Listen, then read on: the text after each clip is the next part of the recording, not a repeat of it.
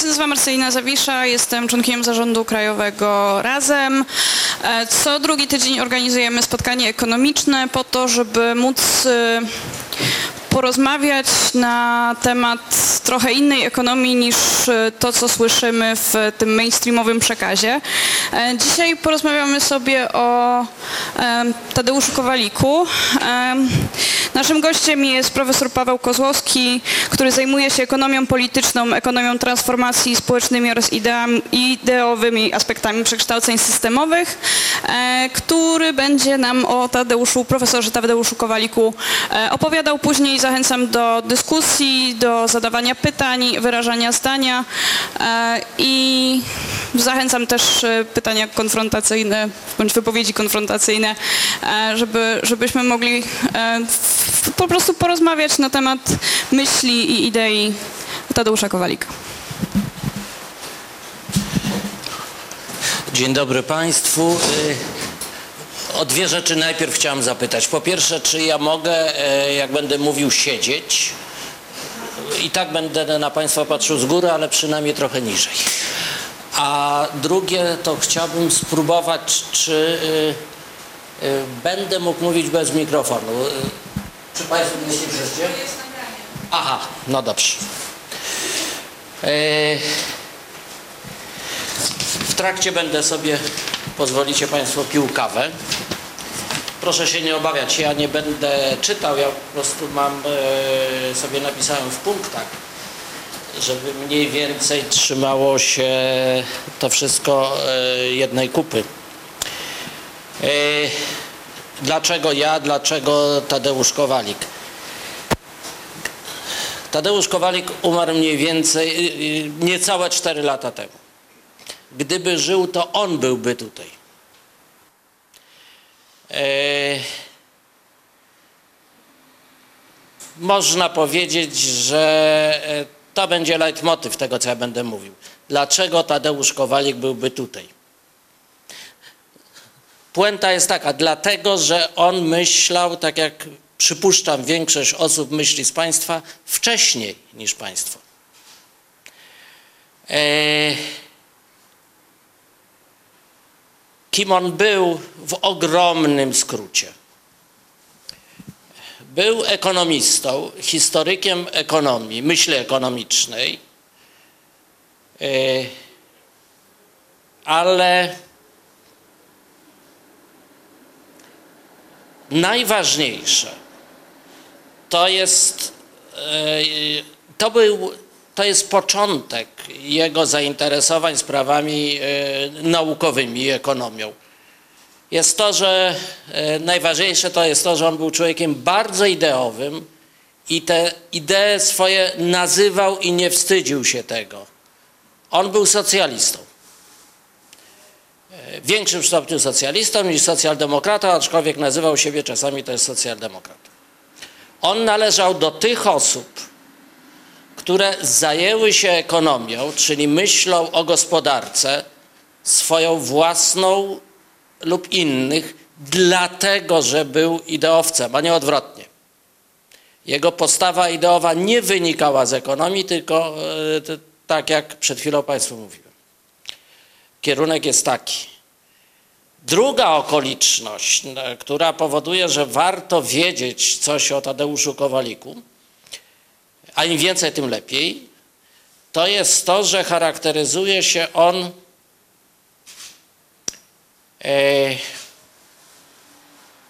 dla pewnego kręgu typową, ale w całości polskiej inteligencji obecnej, jeżeli i w ogóle jeszcze coś takiego jest, i w całości polskiego społeczeństwa, jeżeli w ogóle coś takiego jeszcze jest, właściwością dosyć wyjątkową.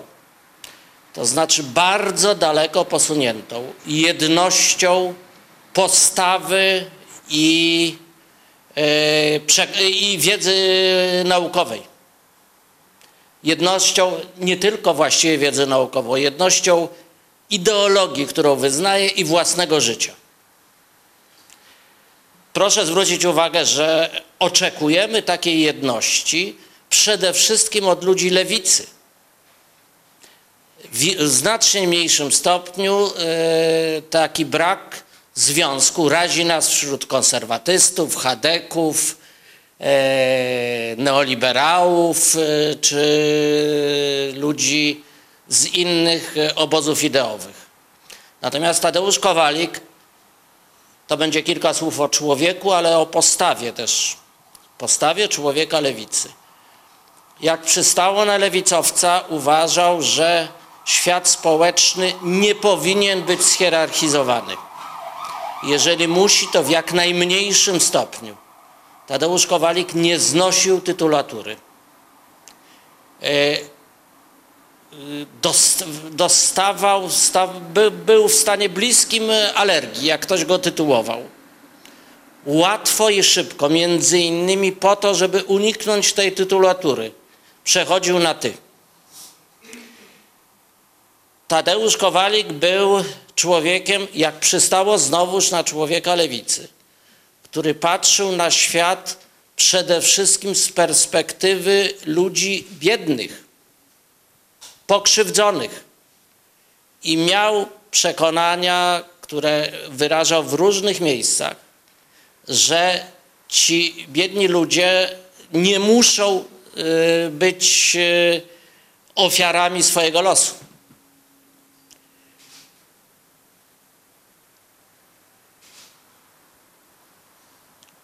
Przechodziło ta, ta jego postawa czasami w rodzaj naiwności. Y, opiekował się różnymi biednymi ludźmi, nie będę Państwu o tym mówił w szczegółach. E, To był profesor, ekonomista, który charakteryzuje się jego postawa. To nie jest dużo takich ludzi w Polsce. Charakteryzuje się ona, mówię o postawie intelektualnej i ideowej, w której nie było żadnej apostazji. Nigdy nie spieszył z pomocą zwycięstwu. Zawsze trwał przy swoich poglądach bardzo osłabił jego bliskie związki z ludźmi, którzy objęli władzę w 90 roku w Polsce, w 89, mimo że wcześniej to byli bardzo bliscy mu ludzie. Koledzy, przyjaciele. E, Mówił mi, jak, i- opowiadał mi, jak wracał e, skądś długo samolotem, czyli prawdopodobnie e, ze Stanów, bo to trwało kilka godzin i siedział z jednym już nieżyjącym, bardzo obok, swoim bliskim koledze. E, bardzo ważnej postaci, kto wie czy nie ważniejszej niż Tadeusz Mazowiecki, e, obok w samolocie. I cała, cała podróż to był spór przetykany milczeniem. Tadeusz Kowalik e, podpisałby się i podpisywał się pod tytułem książki Osta Klęska Solidarności. Klęska Solidarności dlatego, że y, y, rządy y, pod auspicjami Solidarności, które zaczęto sprawować w Polsce w 90 roku, nie były rządami w interesie y, robotników czy ludzi biednych, tylko wręcz przeciwnie przeciwko nim, wprost o tym mówiono. Mówiłem Państwu również o tym, wspomniałem, ale też chcę to podkreślić, że postawa Tadeusza Kowalika była postawą człowieka, który jest pozbawiony hipokryzji, pozbawiony jest instynktu jakiegokolwiek karierowiczowska, ka- karierowiczowskiego i jakiegokolwiek kamuflażu. Nigdy nie wpadał w autoheroizację, mimo że jego koledzy, moi też, e, podkreślali swoje wielkie zasługi, jak e, walczyli bez mała w kolejnym polskim powstaniu, czyli w czasach Koru, So- Solidarności i tak. Tadeusz wtedy był bardzo aktywny i nigdy później o tym nie mówił. Znaczy rzadko rozmawialiśmy w zamkniętym gronie. Nie objął żadnego stanowiska, mimo że mu proponowano. E, Nie klaskał wtedy, kiedy koledzy robili coś innego, niż on uważał, że powinni robić. Nieprzypadkowo później został członkiem Unii Pracy.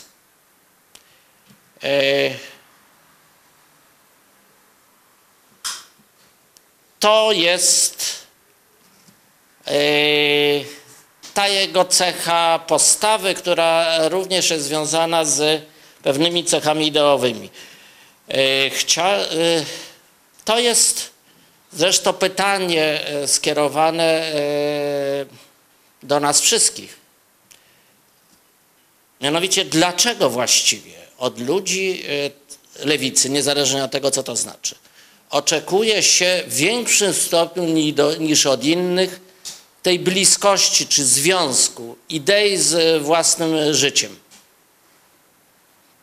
Dlaczego e, tutaj szczególnie razi, jeżeli ktoś ma, mm, jeżeli jest człowiekiem lewicy, a w domu ma, e, sprząta u niego Ukrainka, której płaci grosze i traktuje e, jako etap, jako kogoś, kto jest etapem pośrednim między homo sapiens a e, organizmami niższymi. Dlaczego u innych to nie razi, a e, u ludzi lewicy razi? To nie jest mój zarzut, to jest e, pytanie.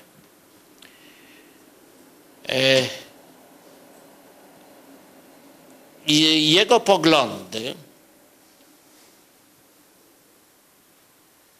ekonomiczne były w dużym stopniu związane, czy były konsekwencją, można by powiedzieć w ogromnym skrócie, tytułu, który posiadał. On miał tytuł, teraz już niespotykany, był ekonomistą, a był profesorem nauk humanistycznych. Dla niego ekonomia była nauką nie tylko społeczną, ale humanistyczną.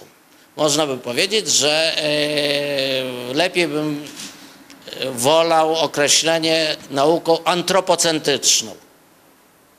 Ale to jest e, określenie właściwie niespotykane w klasyfikowaniu różnych dyscyplin naukowych, więc zostańmy przy tym. Tadeusz był humanistą w każdym tego słowa znaczeniu. I wiele z, ze swoich tekstów poświęcał temu, że e, podkreślano, jest taka rozmowa, e, którą przeprowadził mój imiennik w czasopiśmie, przypomnę sobie, bez dogmatu, e, która jest zatytułowana Ekonomia jest nauką społeczną. Pamiętam, jak żeśmy o tym rozmawiali, przyje, e, e, trzech nas było. Jeden to jest e, profesor Kazimierz Łacki, najbliższy do końca towarzysz, bliski pod każdym względem, umysłowym, ideowym, sposobu życia Tadeuszowi Kowalikowi. Drugi to był Brus, którego, którego już wtedy na świecie nie było. I, roz, I jeszcze ja byłem. Rozmawialiśmy we trzech. Moje, moja wątpliwość była taka. To byli starsi ode mnie profesorowie ekonomii. I zadałem im pytanie, które było pytaniem właściwie przechodzącym w tezę. Mianowicie, że ekonomia, że ekonomia z ekonomii nie powinno być nagród Nobla. I jeden i drugi podtrzymał to. Ekonomia to nie jest nauka podobna do innych nauk e, typu przyrodniczego. Nie powinno być nagród Nobla z ekonomii. E, A jeżeli to bliżej e, nagród z literatury. Tak Tadeusz traktował ekonomię nie jako naukę, nie jako science, jako naukę społeczną.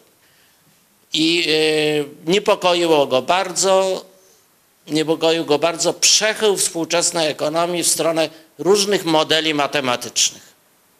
Uważał, że to jest choroba, z której ekonomia, ekonomia wyjdzie.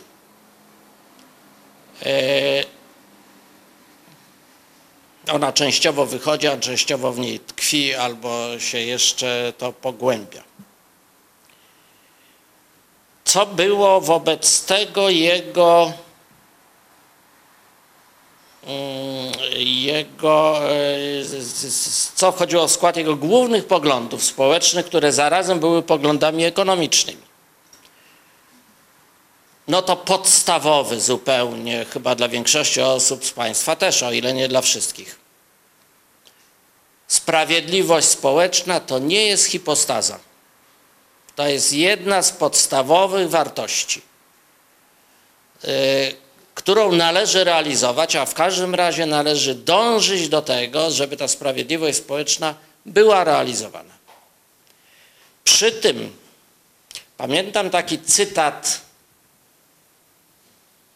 z, z, z, z y, wiceprezesa Banku Światowego, który on y, umieścił w swojej książce. Dotyczy to sprawiedliwości spo, społecznej, czyli podziału i daleko posuniętego, niepełnego oczywiście, to jest absurd, egalitaryzmu. Ten cytat jest, ta, ma taką oto treść, że systemy, w których istnieje małe zróżnicowanie społeczne, i są znacznie bardziej efektywne pod względem ekonomicznym niż systemy o dużym zróżnicowaniu yy, yy, dochodowym. Tadeusz szukał argumentów nie tylko etycznych i nie tylko ideowych, ale również efektywnościowych, to znaczy takich neutralnie naukowych. I wskazywał je. I był jednym z pierwszych w Polsce po 90 roku, który pisał wprost, wydawał książki i artykuły, że jednym z konsekwencji wyboru systemowego, który został w Polsce dokonany, jest przyjęcie tego, co on nazywał najbardziej barbarzyńską wersją kapitalizmu albo inaczej on to e, wskazywał, kapitalizmu typu XIX-wiecznego. Był jednym z pierwszych, który wprost mówił o istniejących dużych, niepotrzebnych i antyefektywnościowych i aspołecznych różnicach dochodowych. Mogę Państwu y, przytoczyć fragment rozmowy mojej, która się która zaproszono mnie do radia i y, pojechałem, co rzadko robię i y, to radio się mieściło, mieści chyba na, ulicy Czerskiej. I y, roz, ta pani rozmawiała ze mną o nierównościach. I jedno z pytań było takie, że a dlaczego dopiero teraz o tym?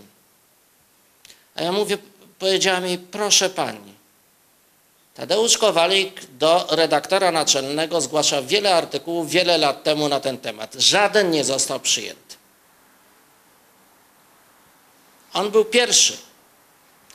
Nie to jest ważne, że był prekursorem, tylko jest ważne to, że on widział i głośno o tym mówił. Cieszył się bardzo e, z tego, że inni później do tego dołączają. I jeszcze e, o inna cecha przy okazji e, jego i osoby, i poglądów, i postawy. E, cztery lata, sześć lat temu mniej więcej, sześć, siedem lat temu, jeden ze swoich tekstów zakończył obszernym cytatem z Konstytucji, który to cytat się sprowadzał do tego, że należy się zjednoczyć w obronie Konstytucji. Wtedy, ponieważ ona jest nieprzestrzegana, nierealizowana. Wtedy. Yy,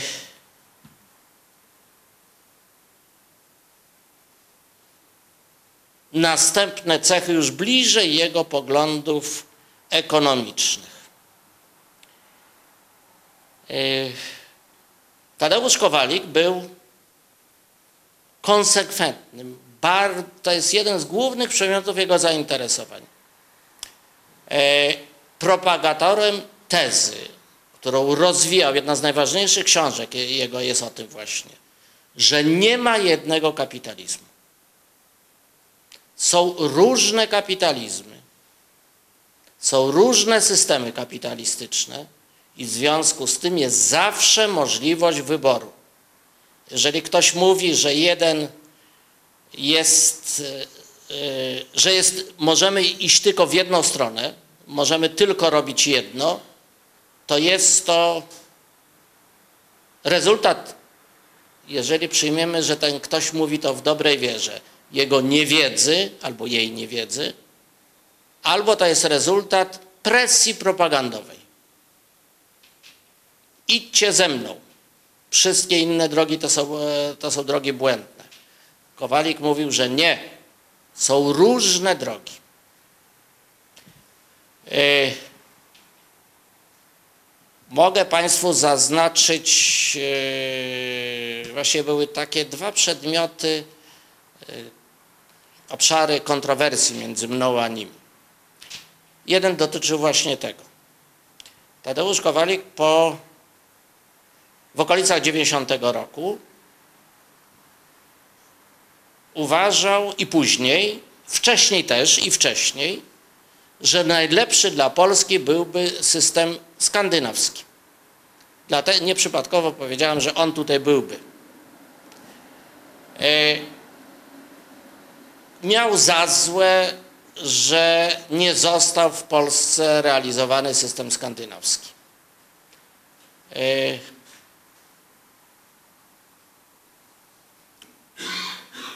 Spór ze mną dotyczył tego, że ja miałem za złe i mam za złe. Uważam, że konsekwencje tego są daleko idące, być może do końca naszego życia, o ile nie dłużej.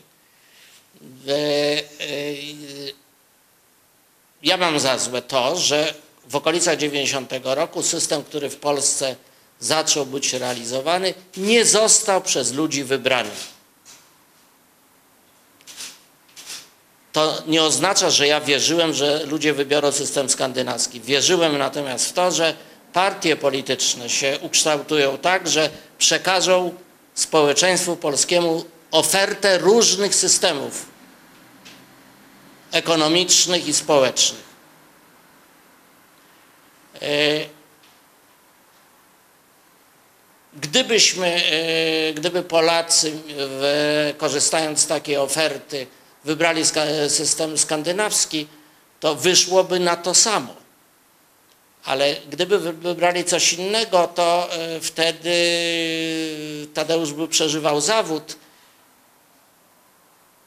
Ja być może też, no, w zależności od tego, co byśmy wybrali. Ale mniejszy niż później. To jest jedna z kontrowersji. Druga kontrowersja, co ma związek też z pluralizmem systemów, dotyczyła Unii Europejskiej. Tadeusz Kowalik był krytykiem Unii Europejskiej taką, e, takiej, jaką ona się stała. Uważał, że e, właściwie jej nie powinno być, bo ona unifikuje wszystkie systemy, które są w Europie. Niektóre państwa się przed tym bronią, nie wchodząc do euro, czy yy, mm, nie przestrzegając wszystkich reguł. A przede wszystkim tu chodzi o Skandynawię. Unifikuje i w dodatku unifikuje to w stylu dosyć neoliberalnym. Nie aż tak jak w Polsce, ale w dużym stopniu. Ja mówiłem Tadeuszowi, przepraszam, ja będę mówił czasami e, używając tylko jego imienia, byliśmy w bardzo bliskich stosunkach. E, Ja mówiłem Tadeuszowi Kowalikowi, że mm, ja jestem jednak za Unią Europejską i mam nadzieję, że Unia Europejska przekształci się, że będzie realizować europejski model rozwoju. Europejski model rozwoju to jest państwo opiekuńcze.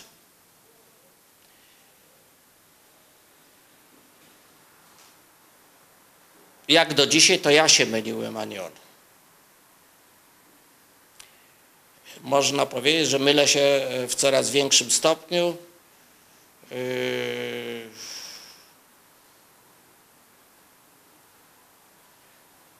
Co nie znaczy, że chcę zrezygnować ze swoich poglądów, mogę je trochę osłabić.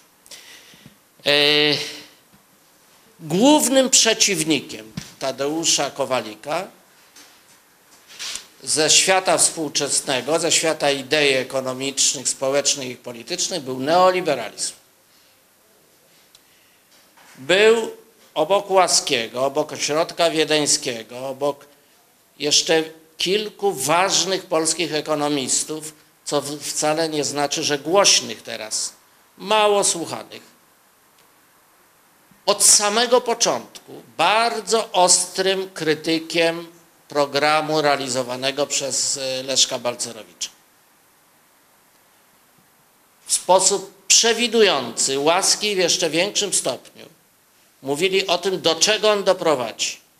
Doprowadzi na przykład do stałego bezrobocia, do dominacji pracodawcy nad pracobiorcą, stałego, tak jak jest w Polsce, do stawiania na wzrost gospodarczy z pominięciem sprawy podziału. Najpierw do wielkiego regresu, który nie był ta. mm, To nie musiało być, zdaniem Kowalika. Interesujące jest jeszcze, co on przeciwstawiał neoliberalizmowi, i e, interesujący jest jeszcze mm, pewne spotkanie idei i osób. E, Mianowicie dla Kowalika przeciwieństwem systemu neoliberalnego jest moim zdaniem chyba największy wynalazek ludzkości. To znaczy państwo opiekuńcze. I interesujący jest, y, jestem uczestnikiem, byłem świadkiem i w części uczestnikiem sporu, który jest sporem pozornym, który jest sporem, bo ja wiem, sporem e, o swoją genealogię. Dwóch bardzo bliskich mi ludzi, jeden e, jest, e, chodzi po ziemi. To jest Andrzej Walicki, drugi to jest Tadeusz Kowalik. Jeden i drugi jest wielkim zwolennikiem, był i jest e, państwa opiekuńczego. Dla Walickiego państwo opiekuńcze jest rezultatem ewolucji myśli liberalnej. Dla Tadeusza Kowalika ono jest rezultatem myśli lewicowej, socjalistycznej głównie. Punkt wyjścia inny. Moim zdaniem jeden i drugi ma rację punkt wyjścia jednego i drugiego jest inny. Spotykają się w tym samym miejscu. Tadeusz Kowalik był również od samego początku, co teraz już przestało być mało oryginalne, krytykiem globalizacji. Nie tylko nie był entuzjastą globalizacji, był krytykiem globalizacji. Pamiętam, jak e, pokazałem mu takie zdanie z pewnego tekstu Henry'ego Kissingera, który mówił o tym, że globalizacja to nic innego jak amerykanizacja w skali świata, to on aż podskoczył. Tak, właśnie tak.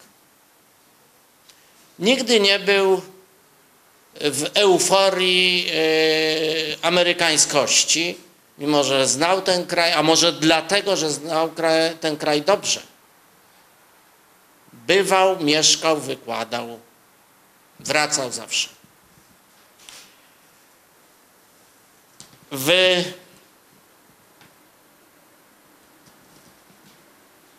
Jaki on miał stosunek wobec tego ekonomiczny już?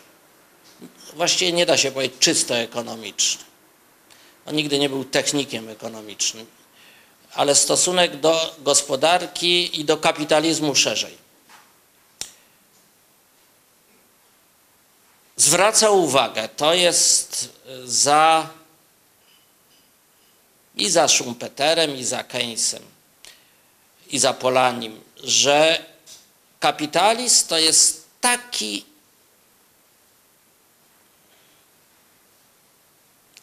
wielki system, który charakteryzuje się ciągłym brakiem, ale zarazem ciągłym dążeniem do wewnętrznej równowagi. On się musi składać ze sił i instytucji wzajemnie się równoważących, wzajemnie się ograniczających. Jedną z instytucji niezbędnych, które, która jest po to, żeby ograniczać e, tych, którzy z natury rzeczy w kapitalizmie mogą być najsilniejsi, to znaczy pracodawców i kapitalistów. To są związki zawodowe. One są po to, żeby kapitalizm mógł przetrwać. Bez, związków bez siły związków zawodowych nie ma odpowiedniego popytu. I kapitalizm się sam dławi, chyba że wyrzuca wszystko na eksport. No to wtedy to, e, e, wtedy to musi podbijać militarnie lub w inny sposób inne kraje, żeby móc umieszczać swoje towary tam. On był zaniepokojony tym, co, się, co było jednym z efektów polskiej transformacji. To znaczy zaniku, rzeczywistego zaniku, nie werbalnego, związków zawodowych w Polsce. On mówił o autentycznym, o autentycznej reprezentacji i partycypacji pracowników w związkach zawodowych. I to nie tylko dla nich, dla całego systemu to jest konieczne.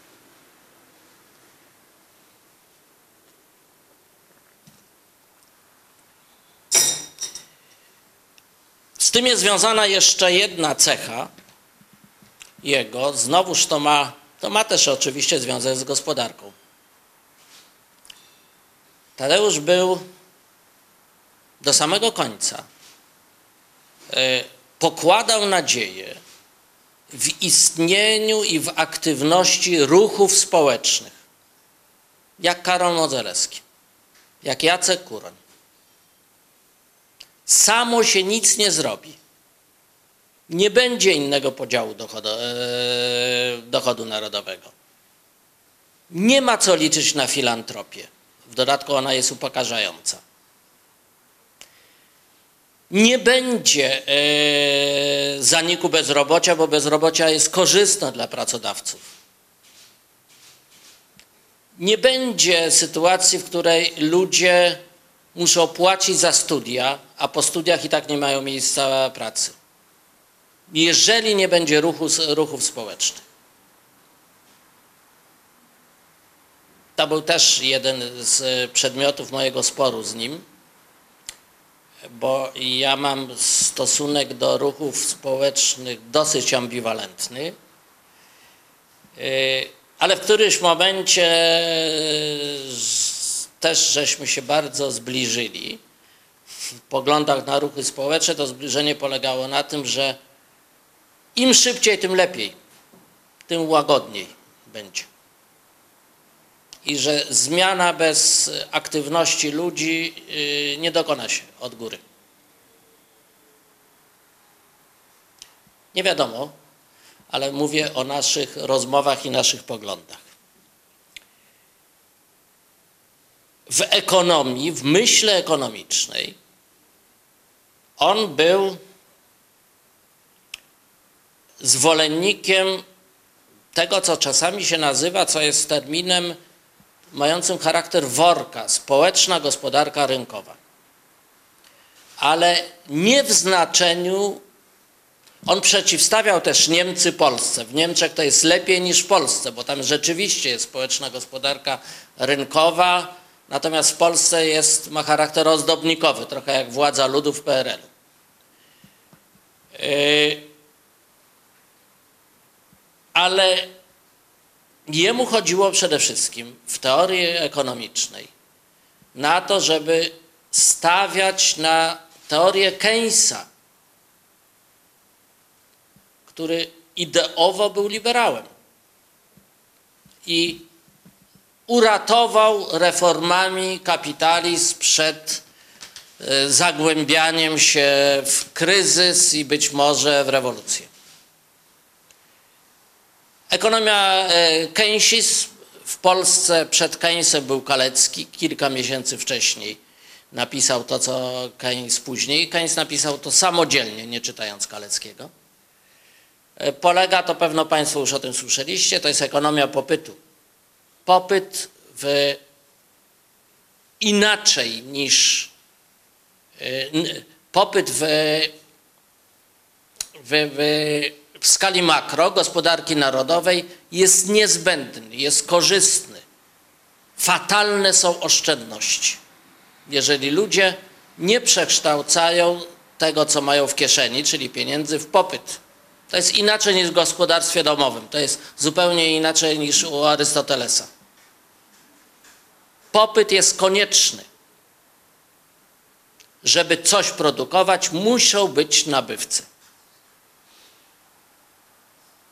Z tym jest związana też sprawa podziału, kto kupuje, e, jakiego rodzaju towary. Największe rezerwy to są oczywiście w popycie ludzi, którzy mają najmniejsze dochody, ponieważ oni w największym stopniu e, kupują towary produkowane na miejscu, a nie importowane. A więc podział ma również tutaj charakter efektywnościowy. Sprzyja całości.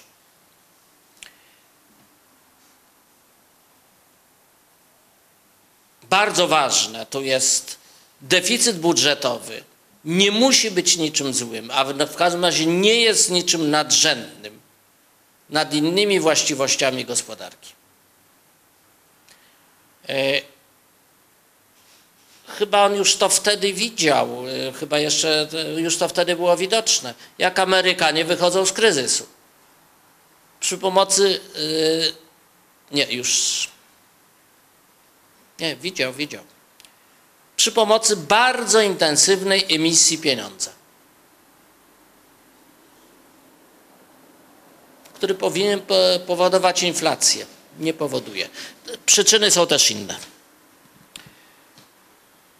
Dlaczego wobec tego, e, co wynika z tego, że uspołecznienie gospodarki, on wiązał teoretycznie z keynesizmem, wynika to z tego, że wzorcem dla niego jest system skandynawski.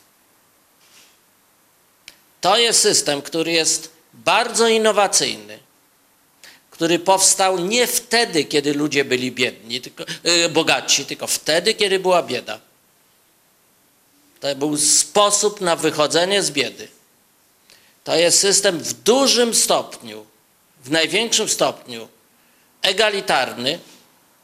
To jest system,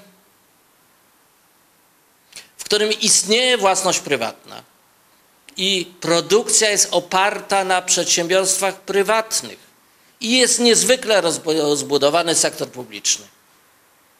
To jest system, który jest bardzo, który ma bardzo długi styk tego, co państwowe, tego, co publiczne, z tym, co prywatne.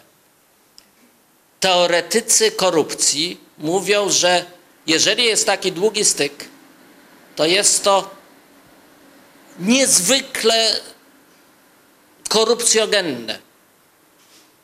Jeżeli prywatne się styka w gospodarce z tym, co państwowe, to prawdopodobnie wtedy jest duża korupcja. W systemie skandynawskim jest jedna z najmniejszych korupcji na świecie. Ta teza nie wytrzymuje e, faktów. To jest system w dodatku, e, którym, w którym ludzie są w największym, to jest czołówka światowa, jeżeli chodzi o jakość życia. A po to ma być gospodarka, zdaniem Kowalika, nie po to, żeby produkować i nie po to, żeby PKB było większe, tylko żeby ludziom się lepiej żyło. Ludziom to znaczy wszystkim ludziom.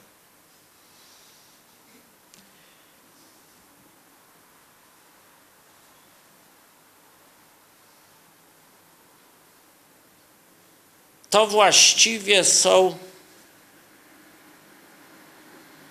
e, te rzeczy, które chciałem Państwu powiedzieć przede wszystkim. Mogę za chwilę to rozwinąć albo od, od razu Państwu jeszcze powiem coś, co pominąłem, mianowicie, że przeci, e, Tadeusz był bardzo krytyczny w stosunku do neoliberalizmu. Uważał, że to jest nie tylko on, że to jest regres rozwoju społecznego świata, e, zgadzał się z przeciwstawieniem neoliberalizmu liberalizmowi. To znaczy uważał, że w liberalizmie jest niezwykle cenna wolność człowieka i ewolucja myśli liberalnej w tym kierunku, żeby tę wolność wszyscy, żeby z tej wolności wszyscy mogli korzystać. Szczytem tego jest państwo opiekuńcze. W neoliberalizmie jest najważniejsza wolność rynku.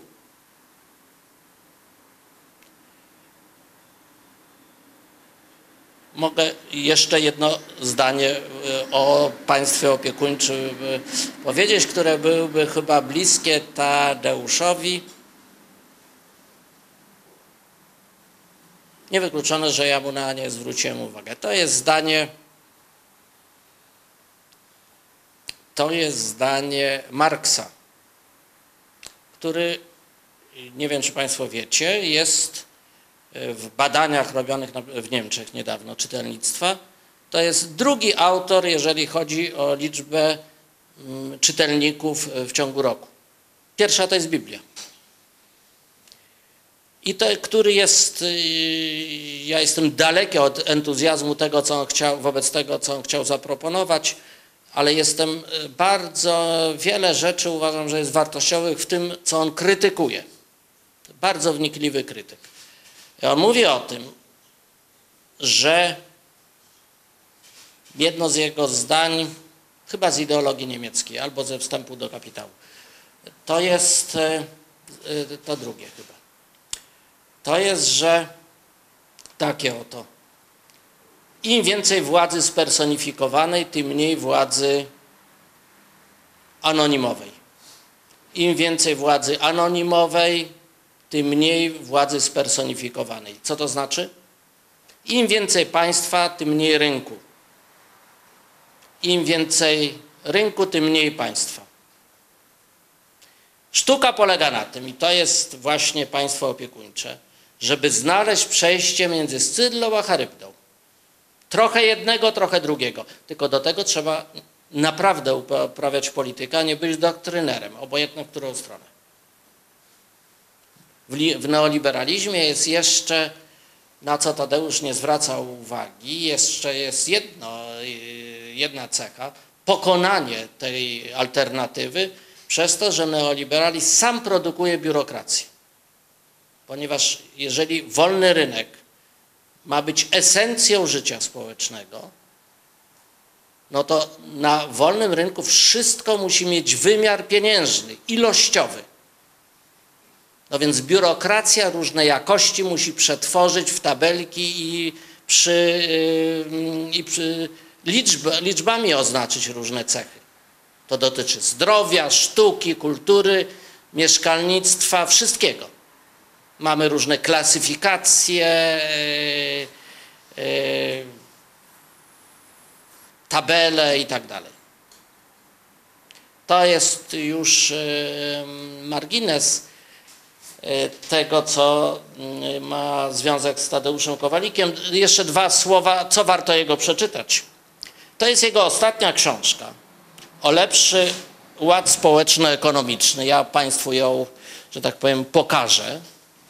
Gdybyście Państwo byli nią zainteresowani, to wydaje mi się, że jedyne miejsce, o które można pytać, e, czy jest jeszcze do kupienia, to jest Polskie Towarzystwo Ekonomiczne. E, To jest jego ostatnia książka, to znaczy on ją złożył, ale ukazała się już jak nie żył. Bardzo ważna jego książka to jest książka o systemach społeczno-ekonomicznych czy społeczno-gospodarczych. To ma dwa wydania, drugie wydanie. To jest o tym, że są różne kapitalizmy, właśnie o tym. Że czym innym jest kapitalizm japoński, czym innym skandynawski, czym innym anglosaski, e, czym innym trzecia droga i tak dalej. Bardzo ważna jego książka z tych, które się bezpośrednio odnoszą do współczesności. Jest książka o polskiej transformacji. To się nazywa, ma tytuł komputerowy www. Transformacja Polska. E, Są też książki z historii myśli ekonomicznej, on e, wydawał e, dzieła Langego. Napisał bardzo ważną, która jest teraz wznowiona dzięki wydawnictwu Le Monde Diplomatique, książkę o Róży Luksemburg, która staje się ponownie bardzo popularną myślicielką na świecie.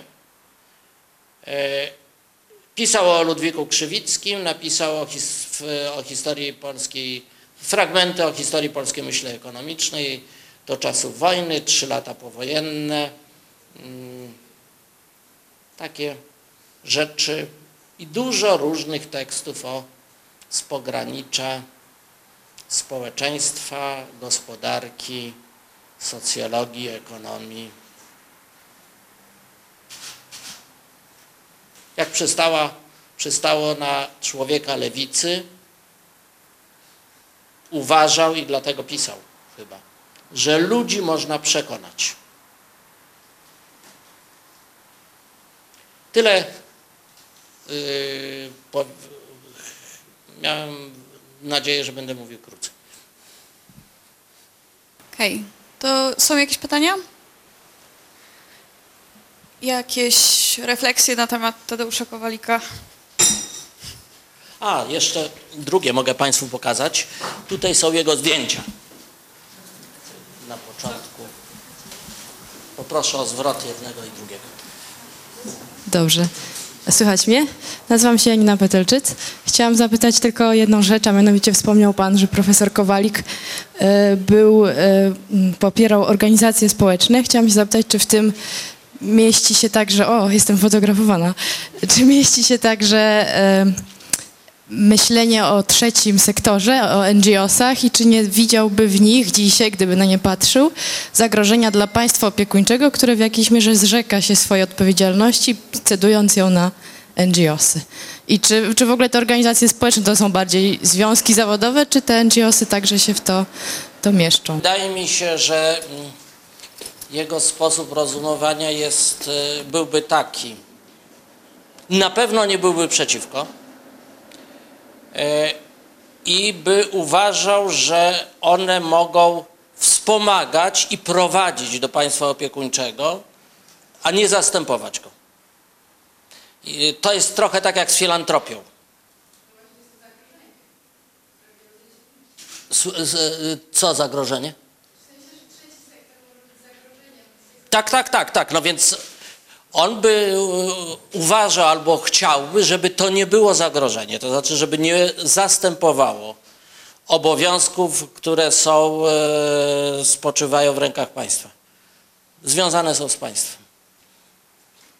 A jak to zrobić, żeby to nie było zagrożenie, to nie wiem.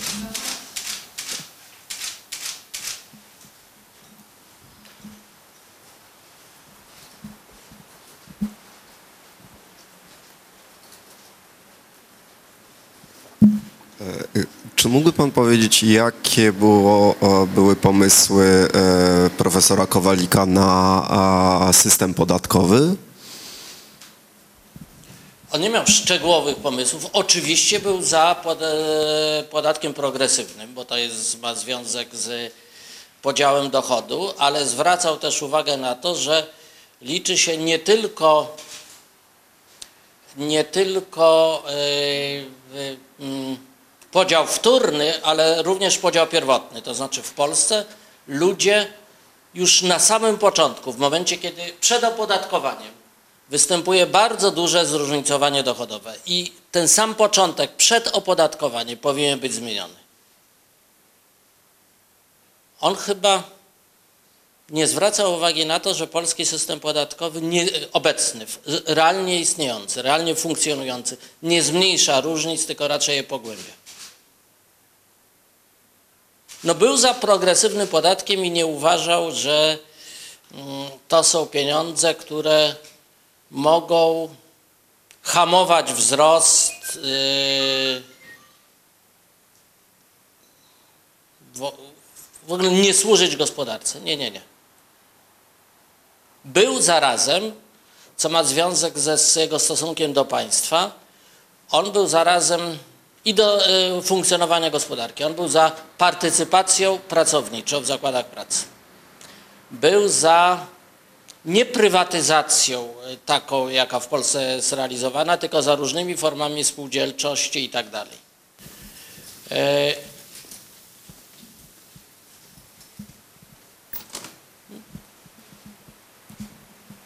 Za tym, no. Proszę. No Dobrze, to ja teraz. E, Bartosz Kocyk. E, ja mam takie pytanie. Wspominał Pan o tym, e, że państwo opiekuńcze można e, z powodzeniem wywodzić od liberalizmu, czy tradycyjnego liberalizmu. I ja mam takie pytanie właściwie hi- historyczne trochę, to znaczy ja, jak, jako, nie wiem, z, punktu widzenia kogoś, kto, kto, kto obserwował polską transformację na żywo. To znaczy, jak to się stało, że osoby, które w normalnych warunkach byłyby opcji, nie wiem, chadeckiej e, czy klasycznie liberalnej, nagle uwierzyły e, w wariant wolnego rynku, który jest no, rzeczywiście skrajny, to znaczy, znaczy ten ultraliberalizm czy ne- neoliberalizm. Jak to się stało? To znaczy, jak- jak, jak, to się stało, że to jakby, jakby fundamentalny podział e, e, polityczny zniknął w Polsce? I to jest, e, a w związku z tym mam drugie pytanie. Czy, czy jeśli pan obserwuje ten jakby stan debaty w Polsce, w środowisku, który powiedzmy, nazwi- nazwijmy to liberalnym, czy, czy, czy, osób, które, czy, dla których ważna jest powiedzmy, nie wiem, wolność, tak, czy tam wolność jednostki i tak dalej, to czy jest możliwe, że to się jakoś tam odwróci, czy to się odwraca, tak? Czy, e, czy, czy, czy wracamy do tego, do, do jakichś tam podziałów, które, które, które są naturalne i że ten neoliberalizm już nie jest tak dominującym nurtem? To jest. e, To jest. Od końca zaczynając. e, Czy to się odwróci? To jest. Mogę. Tak sobie pomyślałem i od razu e, żachnąłem się, jak sobie pomyślałem. To się musi odwrócić, a zarazem w historii nic nie musi. To znaczy mi jest strasznie trudno odpowiedzieć z zewnątrz, pozbawiając się jakiegokolwiek wishful thinking. Przeczytałem akurat niedawno, wczoraj taką książeczkę nie, z historii kultury o nierównościach w Europie, gdzie autor Krzysztof Pomian e, e, pisze na końcu właśnie, że też to się musi odwrócić, tylko że to się nie stanie, mm, nie stanie szybko. to mogę powiedzieć w takiej sytuacji, tak jak Keynes powiedział, a później to i tak wszystko, wszyscy umrzemy. Więc nie wiadomo, czy, czy to się stanie, a w ogóle e, e, kiedy to się odwróci, ale i czy się odwróci. Ale wracając e, do Pana pytania e, tego początkowego. To było pytanie, które sobie zadawiał też Kowalik. E, Wielokrotnie. I można, tutaj najbardziej zawodne to byłoby psychologizowanie, ale co się stało takiego wokół ludzi, co wpłynęło na ich postawę i na myśli? Po pierwsze, e, polska transformacja wewnętrzna i zewnętrzna, e, e, najpierw wewnętrzna, była właściwie realizowana pod jednym hasłem antykomunizmu. Przy tym komunizm był straszliwie. To, co było przecież w Polsce, to nie był komunizm. E, Ale e, to hasło powodowało, że trzeba było jak najdalej, e, zwolennicy tego hasła, jak najdalej odejść od tego wszystkiego, co było wcześniej nic tak dalej nie prowadziło, tak daleko nie prowadziło jak neoliberalizm. To jest margines, ale e, drugie hasło, które do dzisiaj też obowiązuje w większym stopniu niż to pierwsze, bo to pierwsze chyba już nie aż tak bardzo, e, to jest, e, dotyczy polskie, polskiego miejsca w świecie no to z kolei transformacja pod tym względem była realizowana zgodnie z hasłem daleko posuniętej antyrosyjskości. Wszystko, co jest przeciwko Rosji, jest korzystne dla, Polski. Dla Polski. E, Na tym właściwie to jest główna linia polskiej polityki zagranicznej. Co się działo e, w szczegółach w głowach, już bardziej szczegółowo wśród polskich sterników. To było e, po pierwsze, chyba o tym mówił Balcerowicz, bardzo wyraźnie Kuroj na to postawił, który się później był w piersi, że się pomylił. E, To było e, ich przekonanie, sterników polskiej transformacji, że to e, regres będzie trwał pół roku. Po pół roku bezrobocie zacznie się zmniejszać i się zmniejszy, produkcja przestanie spadać, wejdziemy na ścieżkę rozwoju. Waldemar Kuczyński pisał, powołując się na Schumpetera o twórczej destrukcji. Kowalik z nim polemizował bardzo, a to byli to ludzie bardzo sobie bliscy. E,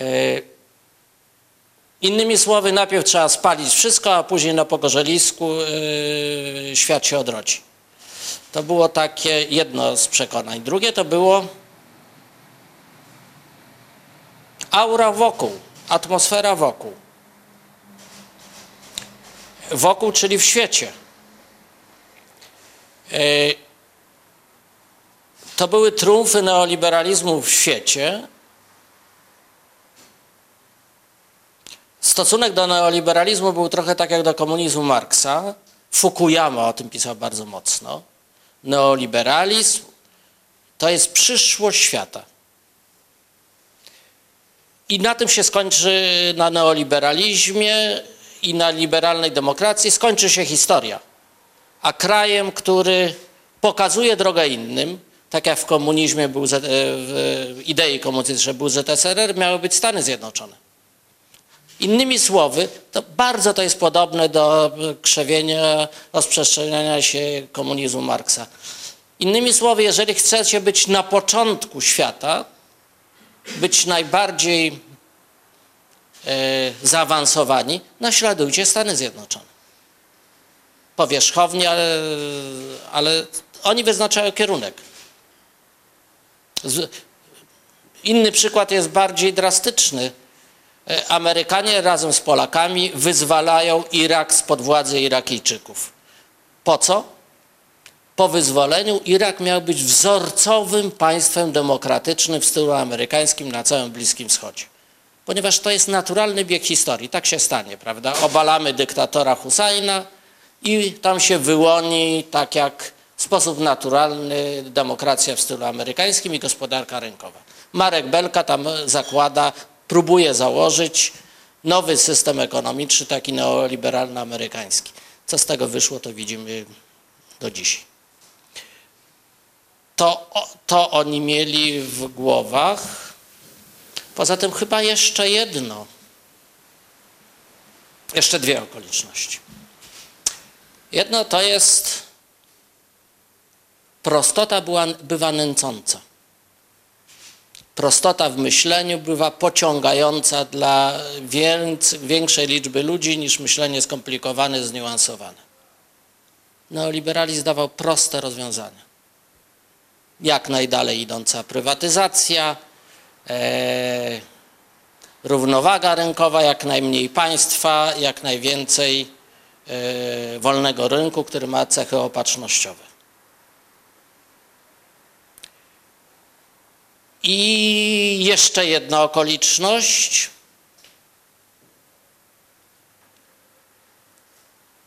która jest winą drugiej strony. Ale to jest y, temat na oddzielne spotkanie, to jest wina inteligencji polskiej. E, Jeden ze sporów, y, który się toczył y, w ruchu robotniczym czy rewolucyjnym w początkach XX wieku, to był spór między Leninem a Gramsci. Lenin powiada, że rewolucja, jeden i drugi był rewolucjonistą, o to samo im chodziło na końcu. Lenin powiedział, że najważniejsze w rewolucji są kadry w stylu jakobińskim, które mają prowadzić masy do świetlanej przyszłości. Gramsci mówił, że nie. Najważniejsza jest hegemonia kulturalna czy kulturowa.